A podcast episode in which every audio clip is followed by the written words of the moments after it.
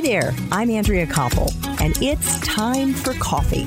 The podcast where you get to hear firsthand what the jobs and careers that interest you the most are really like. Hey there, Java Junkies. Welcome to another K Cup mini episode of Time for Coffee. By the way, K cups come in three sizes single, double, and triple shots, or roughly one minute, five minutes, or 10 minutes in length. So if you don't have time to throw back an entire caffeinated career conversation, these K-Cup mini episodes of T4C can give you a quick caffeinated fix, whether you're on the go or you only have a few minutes to binge. So grab your mug and take a chug, cause it's time for a caffeinated career double shot K-Cup with my guest, Ben Weiner. I listened to an interview that you gave, Ben, in which you said that specialty coffees should actually be treated like fine wines. What Yes. did you mean by that? the amount of work. I mean, I've seen wine vineyards. I'm interested in fermentation and, and the corollaries with coffee similarities, but coffee, sometimes it's more work than wine. Maybe there's not as much complexity.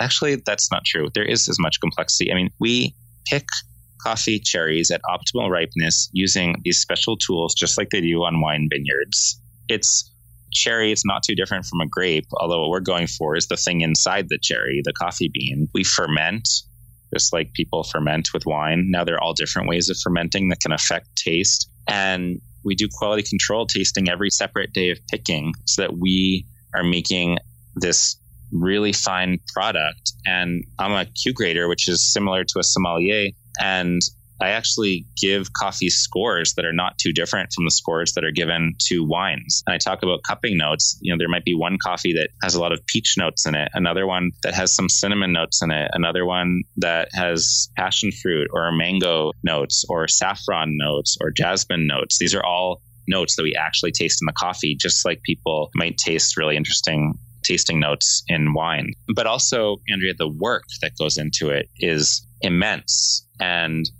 if you look at what you pay for a cup of coffee, I mean, you shouldn't really be paying two or three dollars for a cup of coffee. You should be paying what you're paying for a, a glass of fine wine.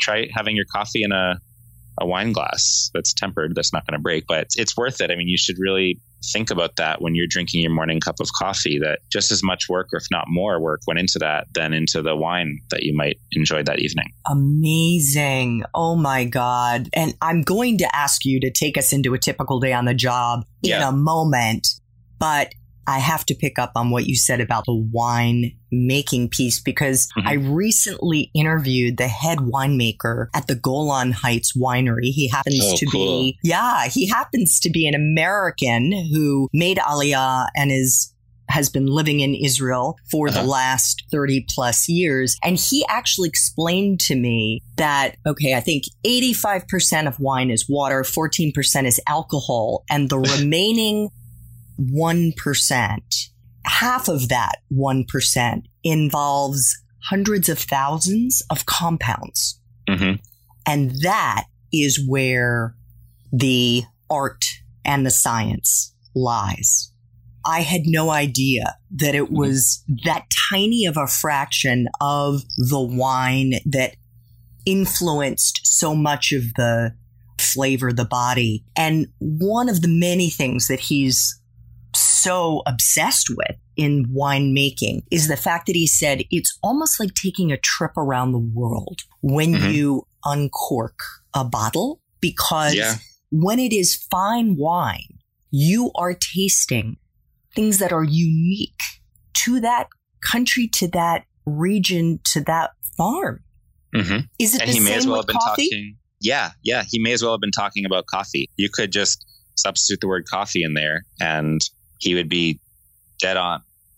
You know, you could be tasting a fine Pacamara natural process from our farm or from other farms in our farming group, or you could be tasting a geisha, and then the Pacamara might taste like blackberries and raspberries and strawberries and apples and all these things. Then you could be tasting a geisha which is another variety that tastes like jasmine oftentimes and it's very tea like. And you could be tasting coffee from Kenya that might have this wonderful white grape like taste to it. So, yeah, you can travel all around the world right at your morning breakfast table.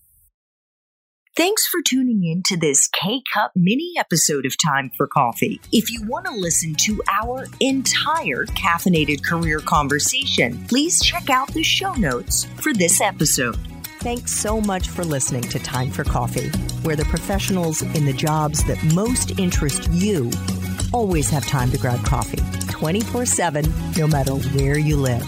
I have one quick favor to ask you. Remember to rate, review, and subscribe to Time for Coffee. Thanks so much.